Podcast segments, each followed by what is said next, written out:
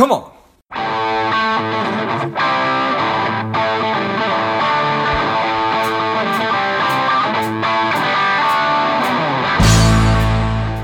Welcome to Money Savage, a savage approach to personal finance. This is George Grombacher, and the time is right. Welcome to today's guest, the strong and powerful Derek Kaczmarek. Derek, are you ready to do this? Let's rock.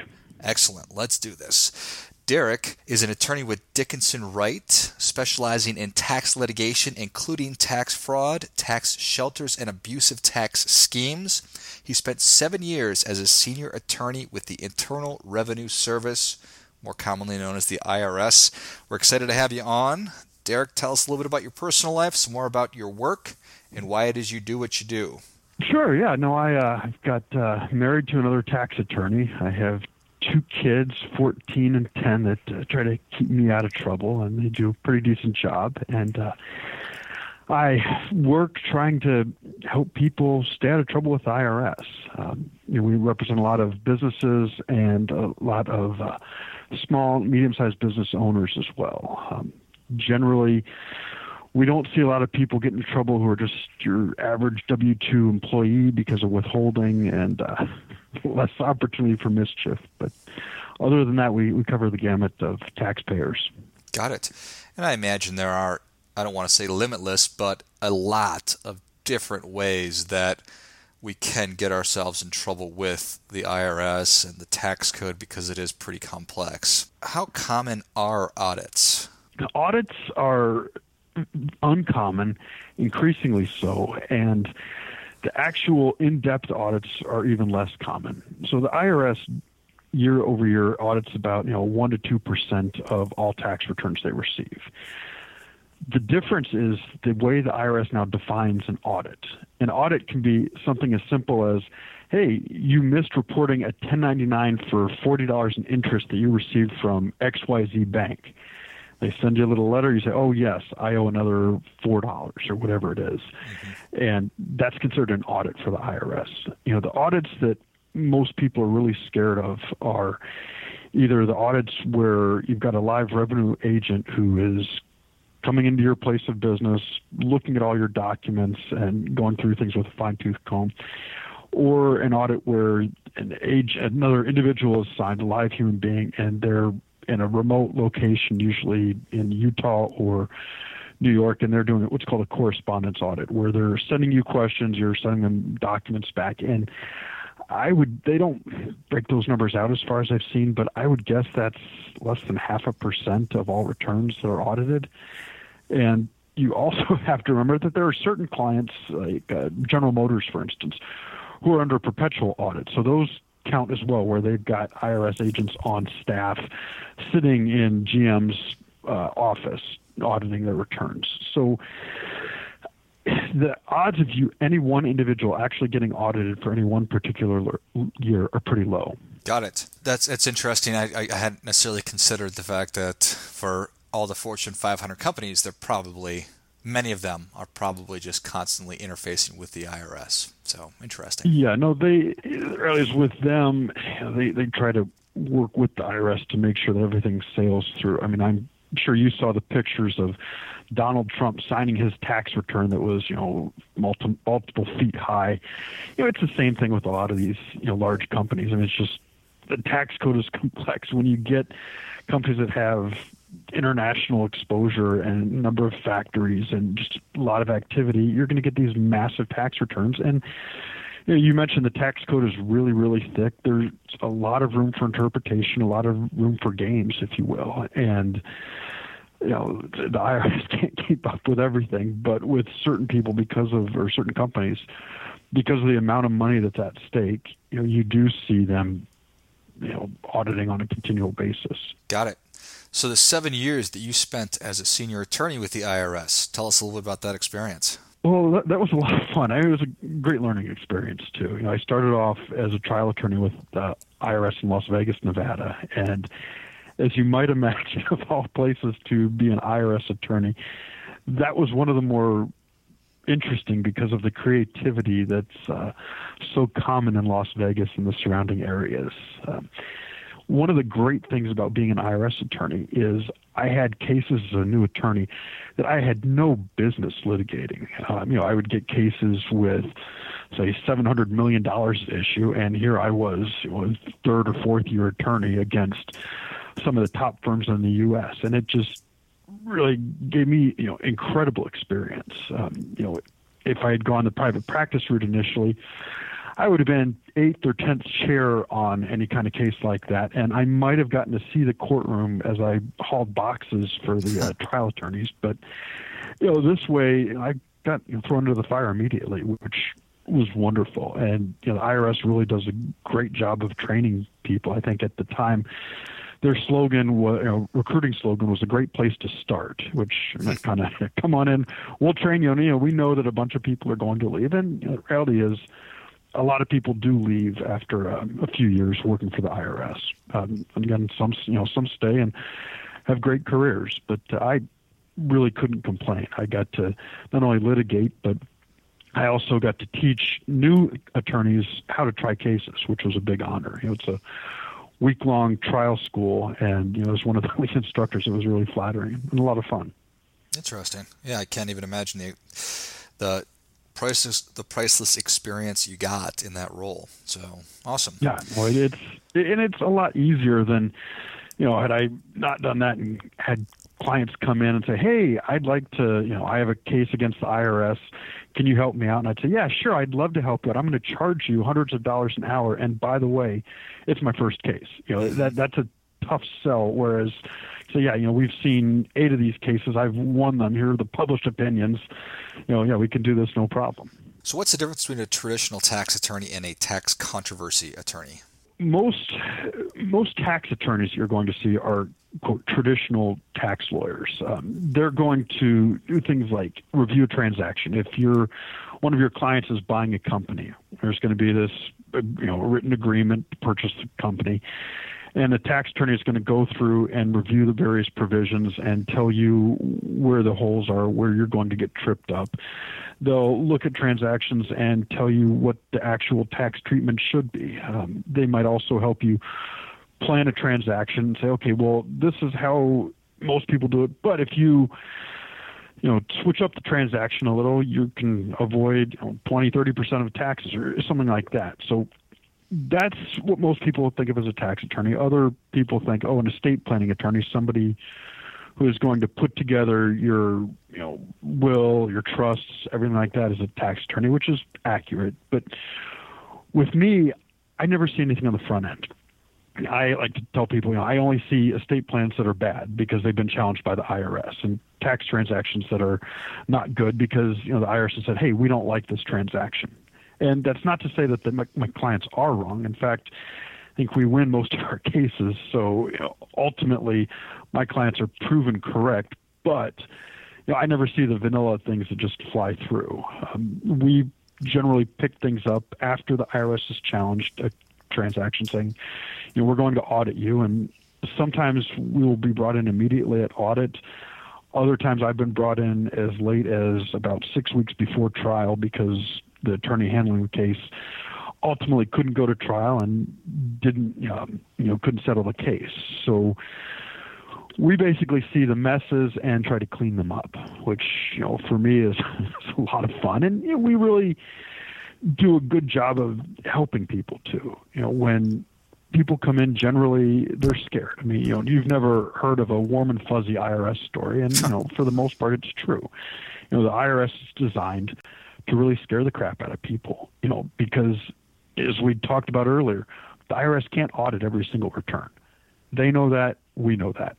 So they want to try to make an example of whoever they do audit, and because of that, you know, they try to create this fear so everybody falls in line. Um, so I had a buddy who used to be a bouncer, and he was told that you know before things got out of control, you just take one person down really, really hard, so that next guy says, "I don't want to be that guy." And that's kind of what the IRS tries to do. Um, every year around tax time, there will be some big indictment of somebody, and hope you know, the hope for the IRS is that they see that and say, "Oh my gosh, you know Wesley Snipes just went to prison for three years. I right. don't want to be him. I better make sure I do things right." and you know, for the most part, it's successful. The IRS is trying to scare everybody straight, like that show they used to send bad kids to prison to have the inmates scare them. Not nice. That that's sad, but true. Nice. All right, so we, we talked about how, how they certainly don't have the ability to audit everybody, but what what are the red flags that they look for? How do they pick which returns to audit? First thing that they'll do is, uh, you know, obviously companies receive 1099s from other companies when they're doing business, and they, uh, the IRS also receives other information reporting. Um, for instance, they now receive a it's a 1099K, which is a 1099 from credit card processors. So if you're running a business, you accept credit cards, let's say you're a restaurant, the IRS is going to know, hey, you had $1.5 million in receipts from credit cards this year. And they'll take a look at that and match that up to your industry, trying to figure out what you might have underreported, if anything. So if you reported I had uh, you know, 1.5 million in credit cards and $100 in cash, and my business was a bar, guess what? You're getting audited because the IRS knows that you know as a bar you're going to be 50 60% of your sales are cash so their algorithms will you know go ahead and red flag that return at the same time if you're that same bar and you say yes we made you know two million dollars this year, but our cost for alcohol was one point four million dollars. You're probably going to get audited because they know that you know that doesn't fit within the parameters of the IRS, um, and that, they will look at other expenses and they'll know that certain expenses are going to be high. And sometimes with, say, a new business, your marketing expenses might be a little elevated because you're trying to bring in customers. So they will also have false red flags. Sometimes they'll get picked up prior to going out for audit. Other times they won't. You'll get contacted, and you'll have to provide information. Um, generally, if you're if you're being aggressive, you're going to be okay. If you're getting overly aggressive, that's when the IRS's numbers really come into play and you you get picked up. Um, in, in the industry, we like to say that pigs get fat and hogs get slaughtered, and it really it is true. You know, when I was at the IRS, you know, I would see cases where we'd have a three-year cycle, and the first year, you know, somebody may have had 125% of their expense. So, you know, if my expense was $100, I deduct 125. Second year, we, we put our foot in the water a little more and it's $200 and by the third year it's $400 for that same deduction that should be 100 and then the IRS's systems came in and said oh this number doesn't look good and of course they picked up all three years rather than just one and unfortunately you saw that a lot where you know people dip their toe in to see how aggressive they can get and you know they continue to push the you know limits and all of a sudden they're getting audited so it uh you, you can be aggressive generally, but not not so far aggressive that you know the IRS systems are going to kick in and there's no actual rationale for the position you take. Got it.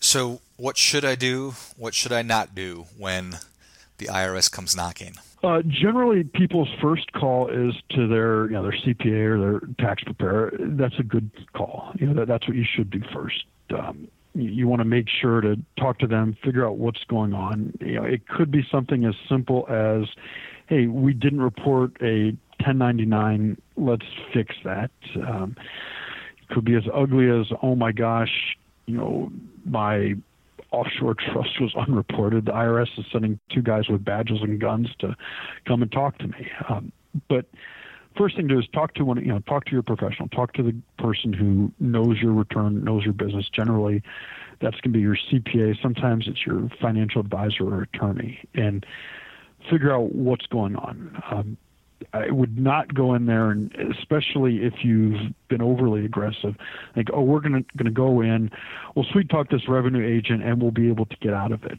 Um, generally, with the IRS, they find that the first meeting, the first conversation with a taxpayer is by far the most productive because they don't know what the topic is yet. the IRS generally has an idea of where they're looking and why. And you know, the individuals typically come in ill prepared and think that, hey, gosh, I'm a great salesperson. I've you know created a multi-million dollar company because I'm such a good salesperson. I can go in there and chat with the IRS, and you know everything will be great. And generally, it's not. You need to take a step back and figure out what's going on and why. Let's say you go in and and you have that initial conversation with the IRS, and you leave and you think, okay, I think that I need to bring somebody else in. I, I, think that this is way more than I expected. Tell me, tell me a little bit about when you would recommend that they call you, for example. If it's a typical, gosh, I forgot to report a 1099. You know, you're probably wasting your money calling me. You know, I don't think my marketing department would want me saying that, but you know, that's the reality of it. Sure. It, if it's something where you know you've been overly aggressive and you're you're concerned about that, yeah, I, I would give me a call. Um, same time, if you have used your CPA to represent you at the audit and things don't appear to be going well, if the audit continues to expand in either scope or number of years, you know, you might look to change strategies, try to figure out what they're doing and why to try to shut things down. Um, generally, you know, a CPA is going to try to, you know, get along with the revenue agent, the IRS. You know, they're going to say, "Oh yeah, you need this. Sure, we'll, we'll give you this information." And you know, that's the way they're trained. You know, uh, on the other hand, you know, we'll try to figure out where the IRS is going, what they're doing, and how best to combat that. It's almost like um, playing chess. You know, it, it's pretty hard to do if you don't know that that's the game you're actually playing. And a lot of times during audits, it's too late before you realize, oh my gosh, that's the game we're playing, and I just lost. Right. Um, so, so that would be a time. And you know, other times if your CPA is doing fine, but all of a sudden something happened at the end of the audit, and you get that notice saying, hey, you owe five hundred thousand dollars. You have ninety days to contest that.